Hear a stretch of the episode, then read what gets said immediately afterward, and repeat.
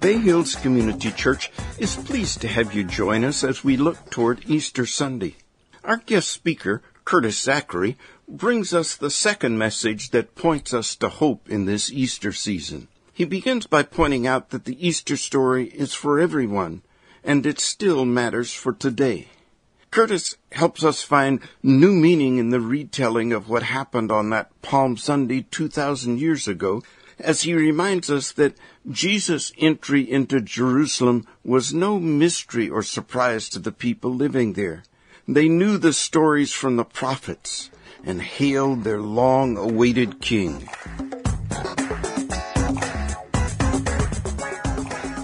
We're going to pray again.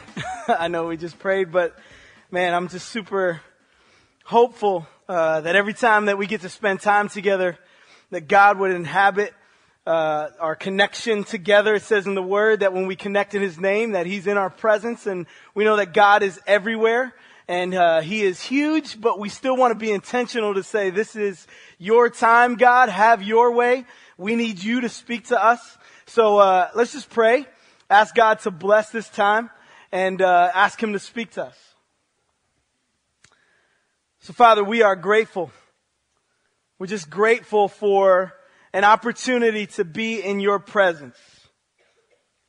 God, we have no question that you are big enough and that you have the ability to speak to us. God, so we are asking that you would do just that, whether we have been spending time in church for a long time or this is our first time in church, we're new to this whole idea of Jesus. We're just asking that you would show us something, God. If you're real, we need you to speak to us. Many of us are praying. And so we're asking that you would do that, that you would speak to us, that you'd show us something, and that our hearts would be ready to receive whatever it is that you have. And we're praying with open hands, ready for you to take from us whatever you want to take from us and give to us whatever you think we need.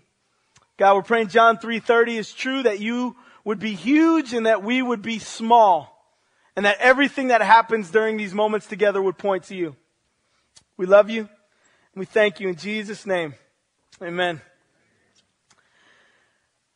So last week we were together and we started talking about how we were pointing to hope and the idea of Easter being bigger than just a holiday that's for other people. A lot of times we get caught up in this idea that Easter is for other people. It's especially if we've spent any time in church, right? So uh, many of us are here and we've been a part of church for a long time, and so Easter has become something for us that has kind of just dumbed down a little bit as embarrassing as it is to say like we become numb to the stories that surround easter. Many of us uh, don't even understand the full context of what transpired and what we celebrate about easter but easter has become something that is for other people. It's a good sunday to invite our friends our neighbors people who are really out there whatever we consider classify that. Like that's what easter is for. But last week we spent some time talking about how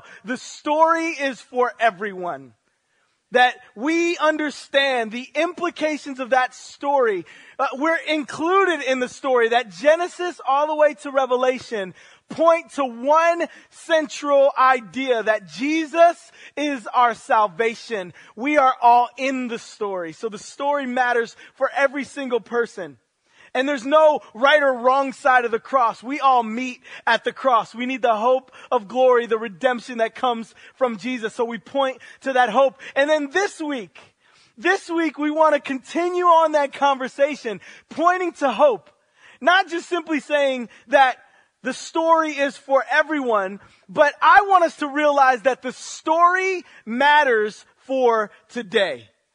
The story of Jesus matters for today. We can get caught up in this idea that we look at Jesus as this figure, the one who in this fable died on the cross for our sins so that we can go to heaven. Many of us have that main central focus when it comes to Easter. But my contention, my belief, my uttermost feeling is that we need to understand that the story of Jesus, the story of Easter matters for today. Not just later on, but right now.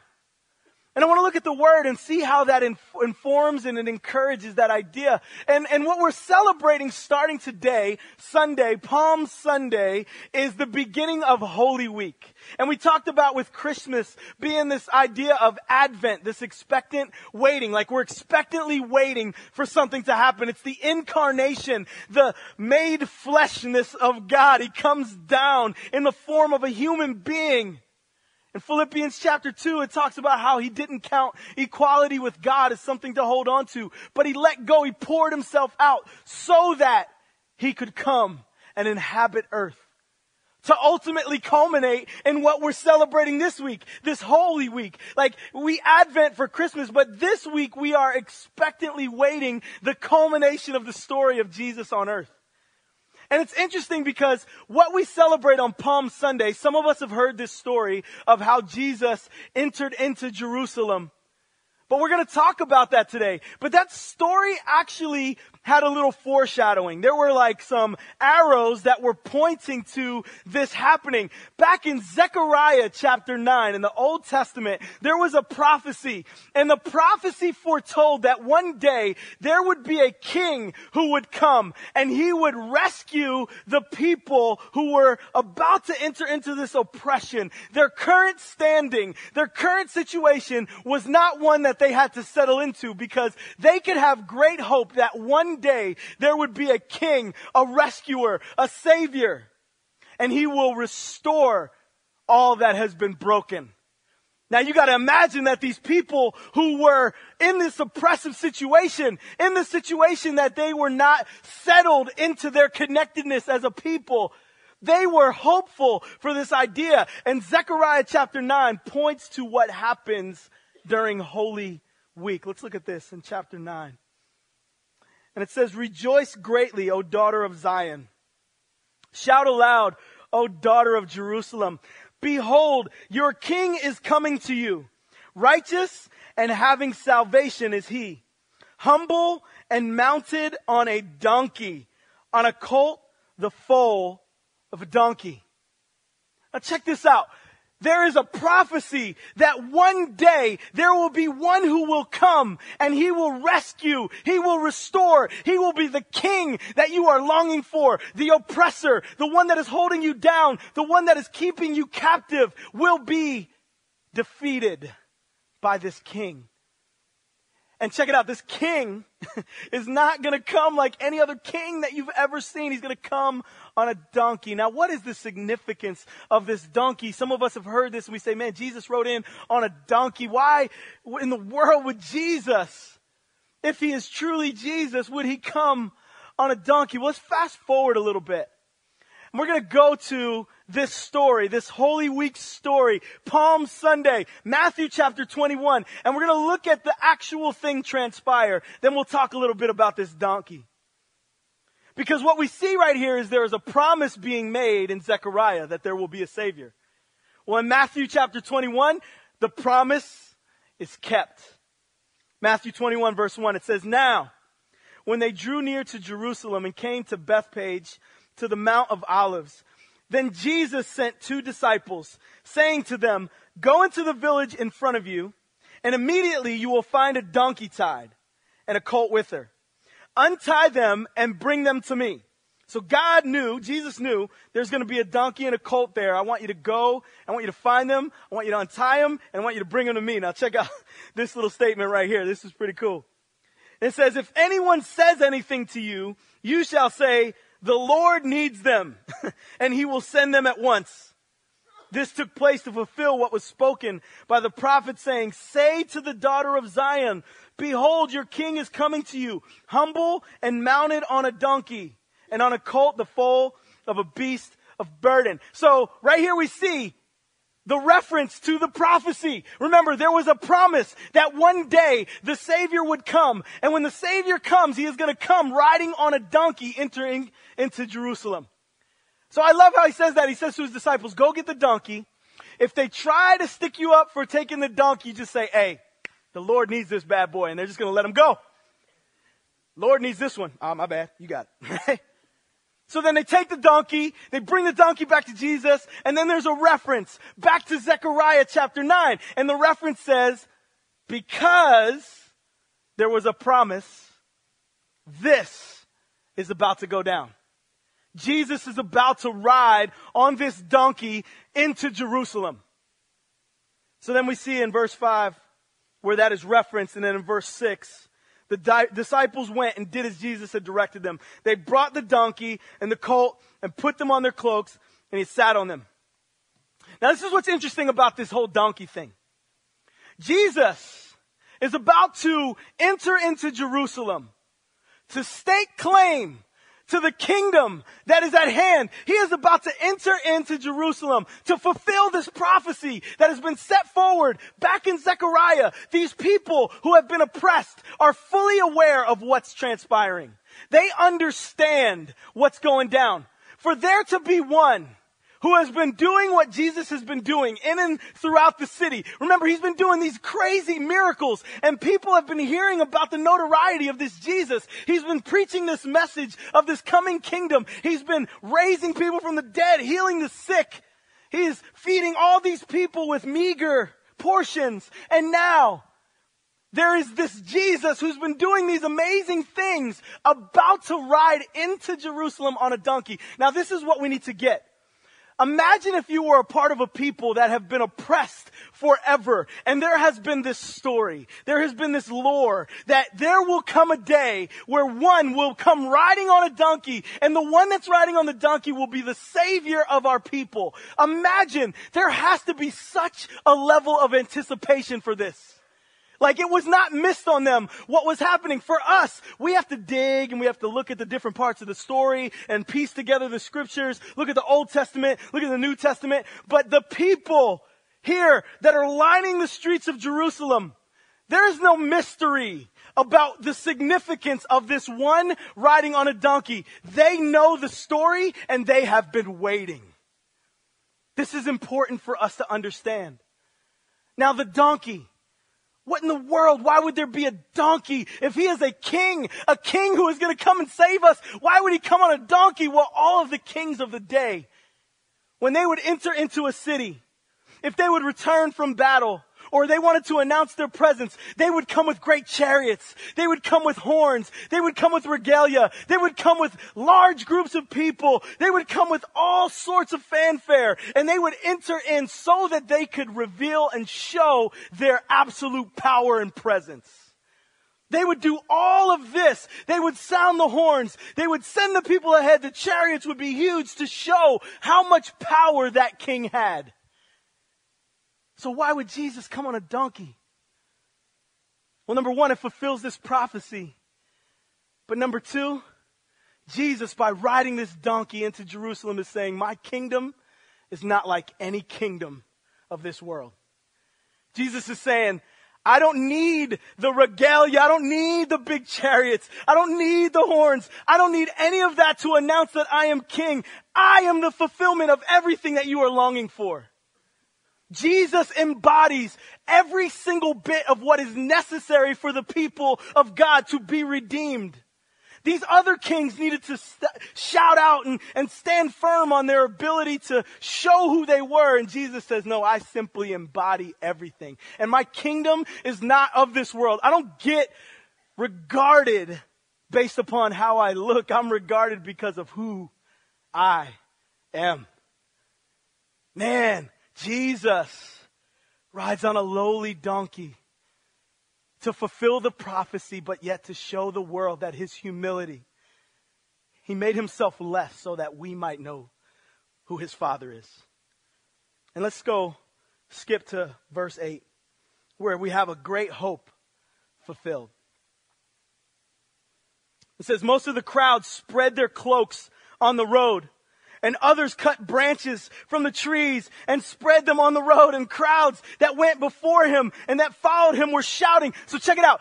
He's coming in on this donkey. And as he's coming in, they know the prophecy. They know what's supposed to happen. So they see this one riding on the donkey. They've been hearing the stories for years and years and years that one day the one riding the donkey will be our savior. Now he is coming into Jerusalem. He's riding this donkey and we see that they are very clearly identifying him as victorious.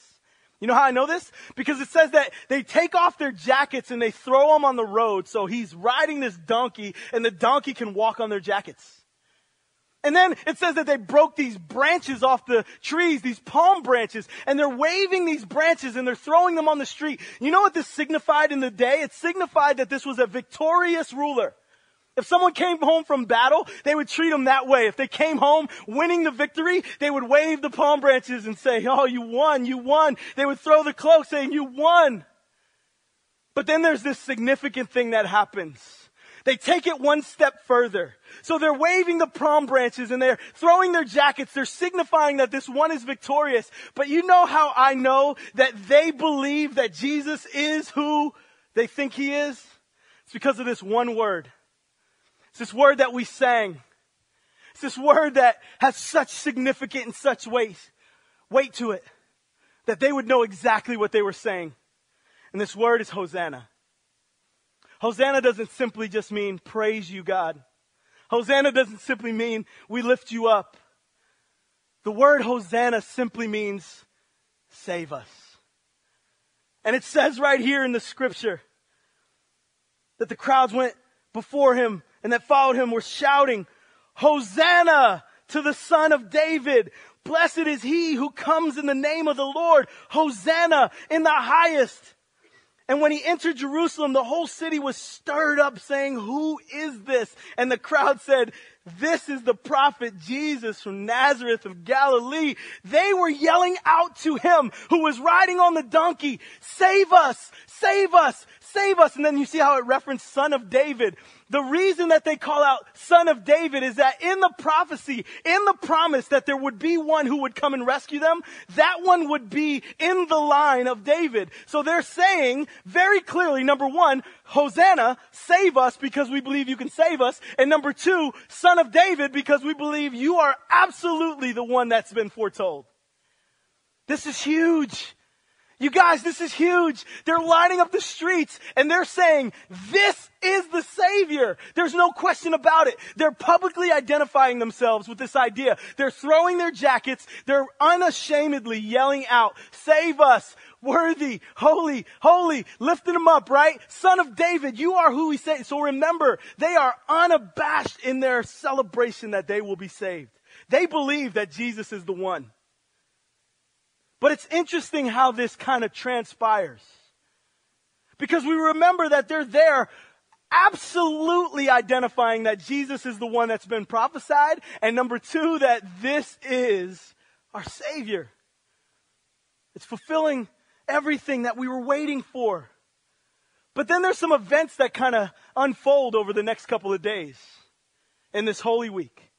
It says that the next day, after Jesus shows up in Jerusalem on this donkey that he goes into the temple.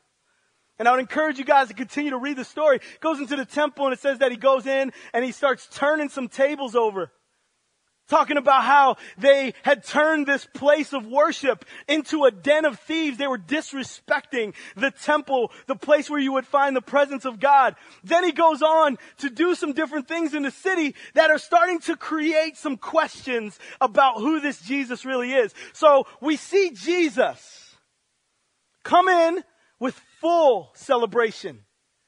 But in a matter of days, our nature is on display our nature is on display. I don't know if you guys have this, but I have this nature, this sin nature. And this sin nature has a temptation to try to please itself.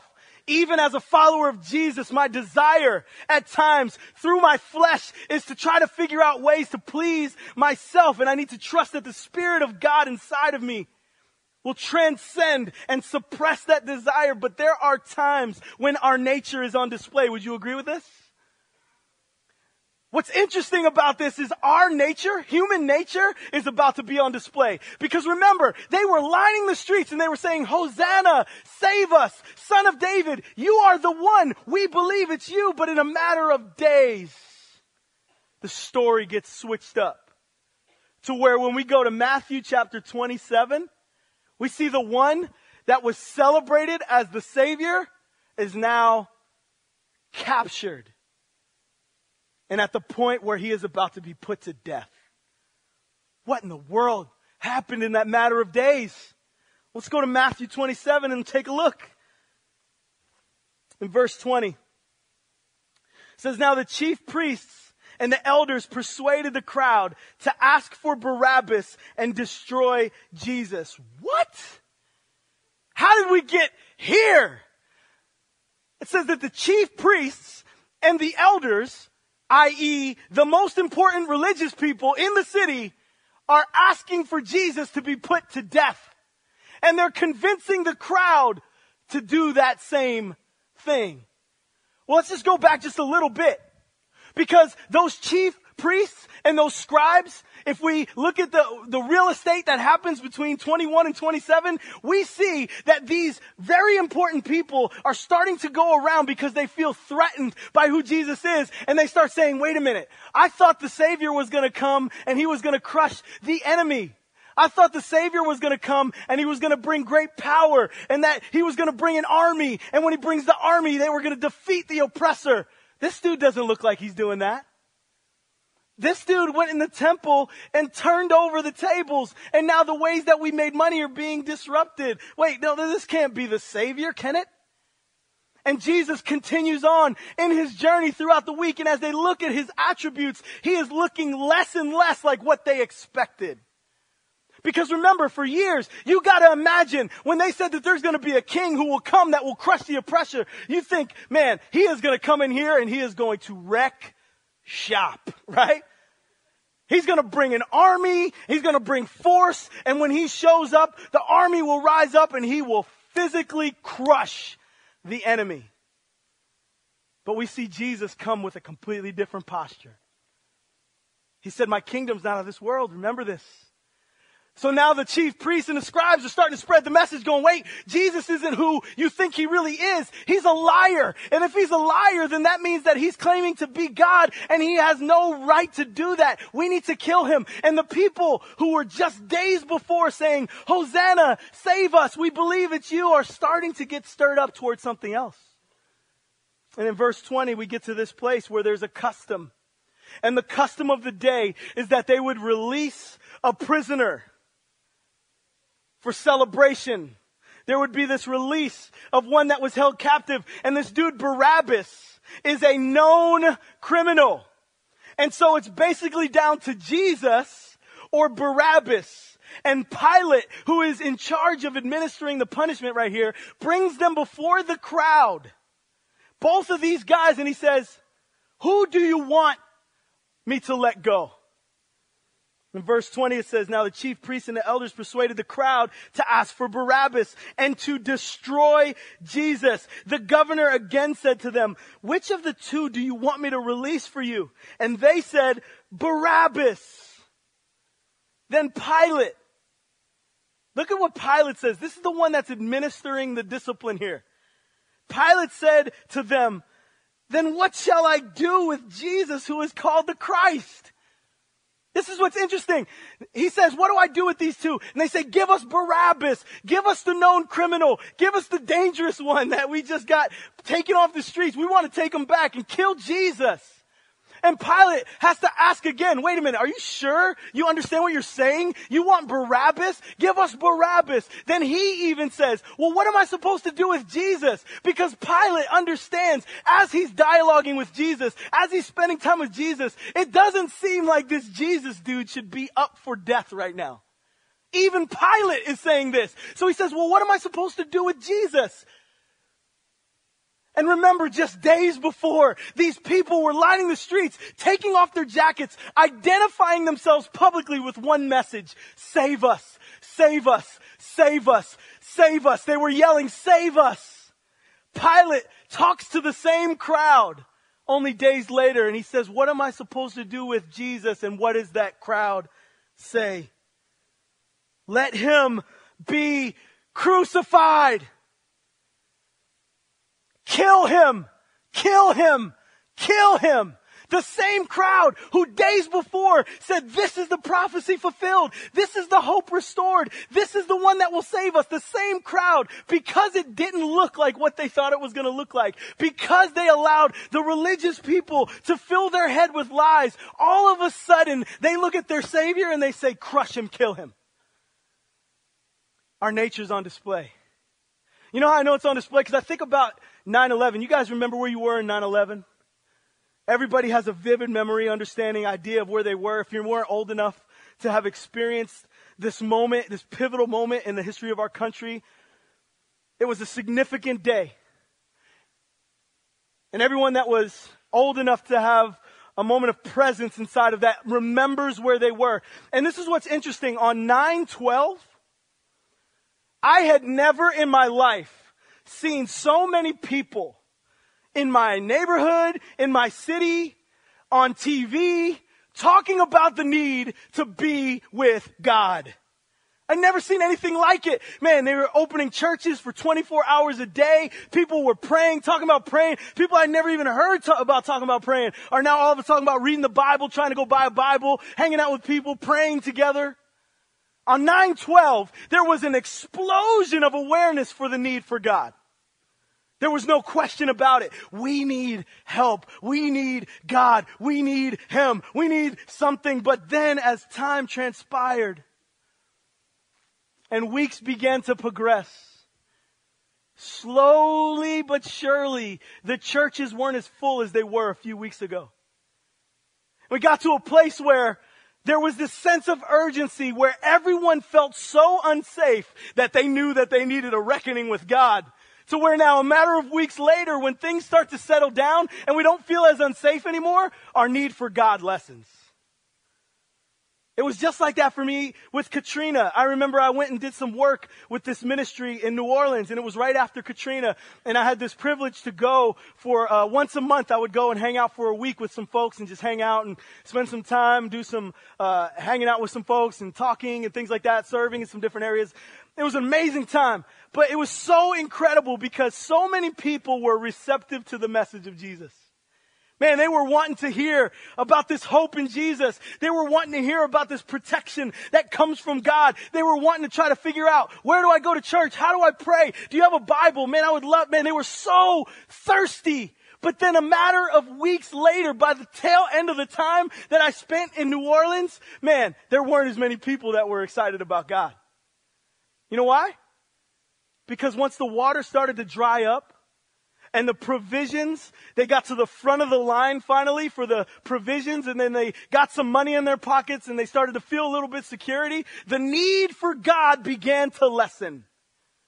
Isn't that interesting how we do that? Our nature is on display and right here we see this very thing transpire. Man, they are so aware that the Savior needs to come. This is the fulfillment of the prophecy. But as things start to play out, it doesn't look exactly like they thought it was going to look. And because it looks different, they allow the voices, the talking heads to begin to talk to us about this is just an impostor like all the rest of the imposters. And they go from believing with all of their hearts that this is Hosanna, save us, to this is just another impostor, kill him. Friends, we can't let this happen to us. The temptation to go from Hosanna, Easter, Holy Week, worship to, man, but I'm good now. I don't need them. When things start to settle down. You know why I think that happens? I think it happens because we miss the point. We simply miss the point of Easter. And it seems so interesting because how in the world would we miss the point in Easter? Easter is the greatest story ever told. How could we miss the point? And I think it's interesting how it happens for us. But it's important that we realize that it does. If we go back to that prophecy in Zechariah chapter 9, in verse 10, it says this says, I will cut off the chariot from Ephraim and the war horse from Jerusalem and the battle bow shall be cut off, and he shall speak peace to the nations. He's, his rule shall be from sea to sea, and from the river to the ends of the earth. You know what's interesting? This prophecy comes saying there will be one that comes on the donkey and he will be the savior. But look at what he's gonna do. He doesn't talk about in the prophecy how he is gonna come and crush the oppressor with physical force. No, it says that he's gonna come and he's gonna bring peace into the world. Basically, in these verses, what he's talking about is taking weapons of warfare and turning them into methods for peace. In the book of Isaiah, it actually talks about how he's going to take the weapons and bend them and turn them into plows. And the lion will lay with the lamb. There will be peace that reigns. Friends, this is what the prophecy was talking about. He says, man, the kingdom is going to come. But when the kingdom comes, I will redeem the world through love and peace. We miss the point. They miss the point. They thought he was going to come with force. But the same prophecy that told him that he was going to come also goes on to say, but he's not going to look like anything you ever thought. But they skipped that part. We do the same thing. We skip the, we miss the point of Easter. We think that Easter is simply about Jesus dying on the cross so that we can go to heaven.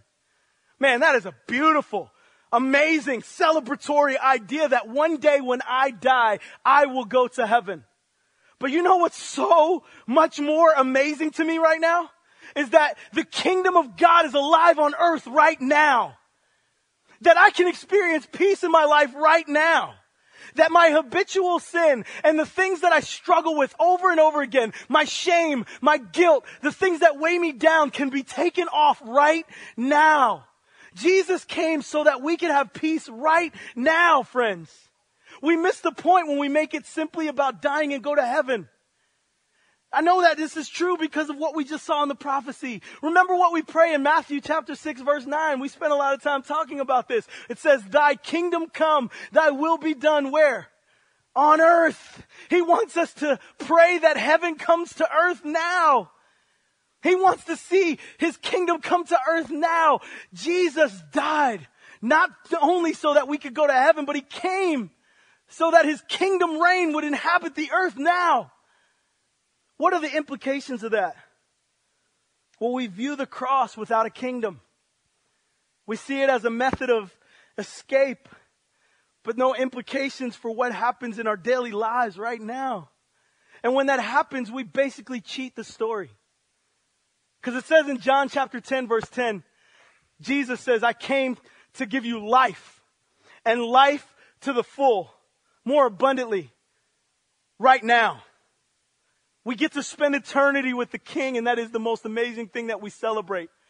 But He wants us to experience His presence right now, friends. There's one last thing that I, I just want to share. about this story, this story of Jesus that he came and fulfilled this prophecy and how quickly we swi- switched our mindset and, and our nature became on display. But this is what's interesting. You know, Jesus goes uh, into the, the, the, city of Jerusalem and, and he rides on a donkey and they say Hosanna and the next day goes into that temple. What's interesting about that temple story is it says that he turns over the tables because they were disrespecting the temple. He was turning it into a den of thieves, he was saying. But what's interesting about that whole idea of the temple is that Jesus goes in there with the authority to be able to turn those tables over for one reason and one reason alone. That temple was well known as the place where you experience the presence of God. Guess what Jesus was saying with his life?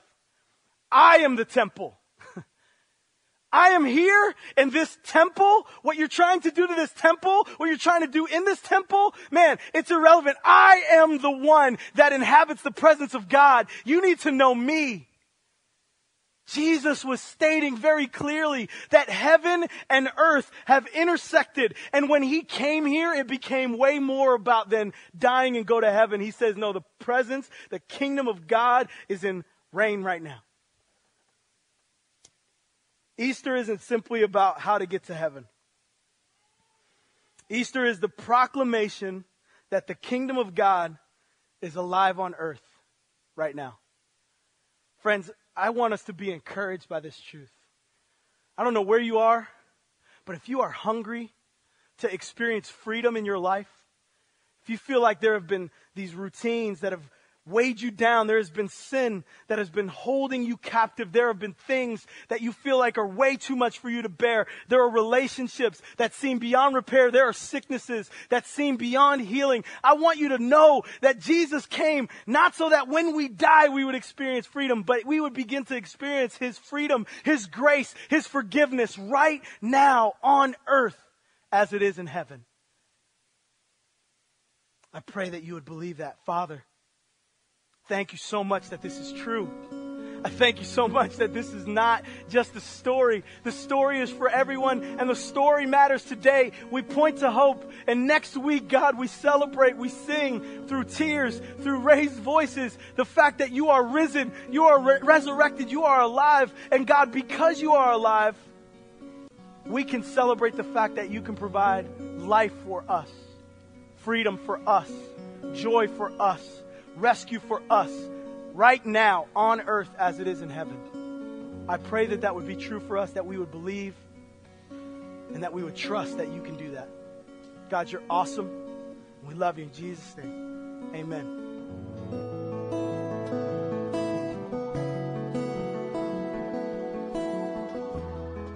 It's our hope that today's podcast has enriched your life and answered questions you may have had. If you'd like more information about what was said in this podcast or about Bay Hills Community Church, you can reach us on the internet at www.bayhills.net. Bay Hills, located in El Sobrante, California, is radically committed to reaching the unchurched in the Bay Area and to developing believers into fully devoted followers of Christ. Thanks again for listening.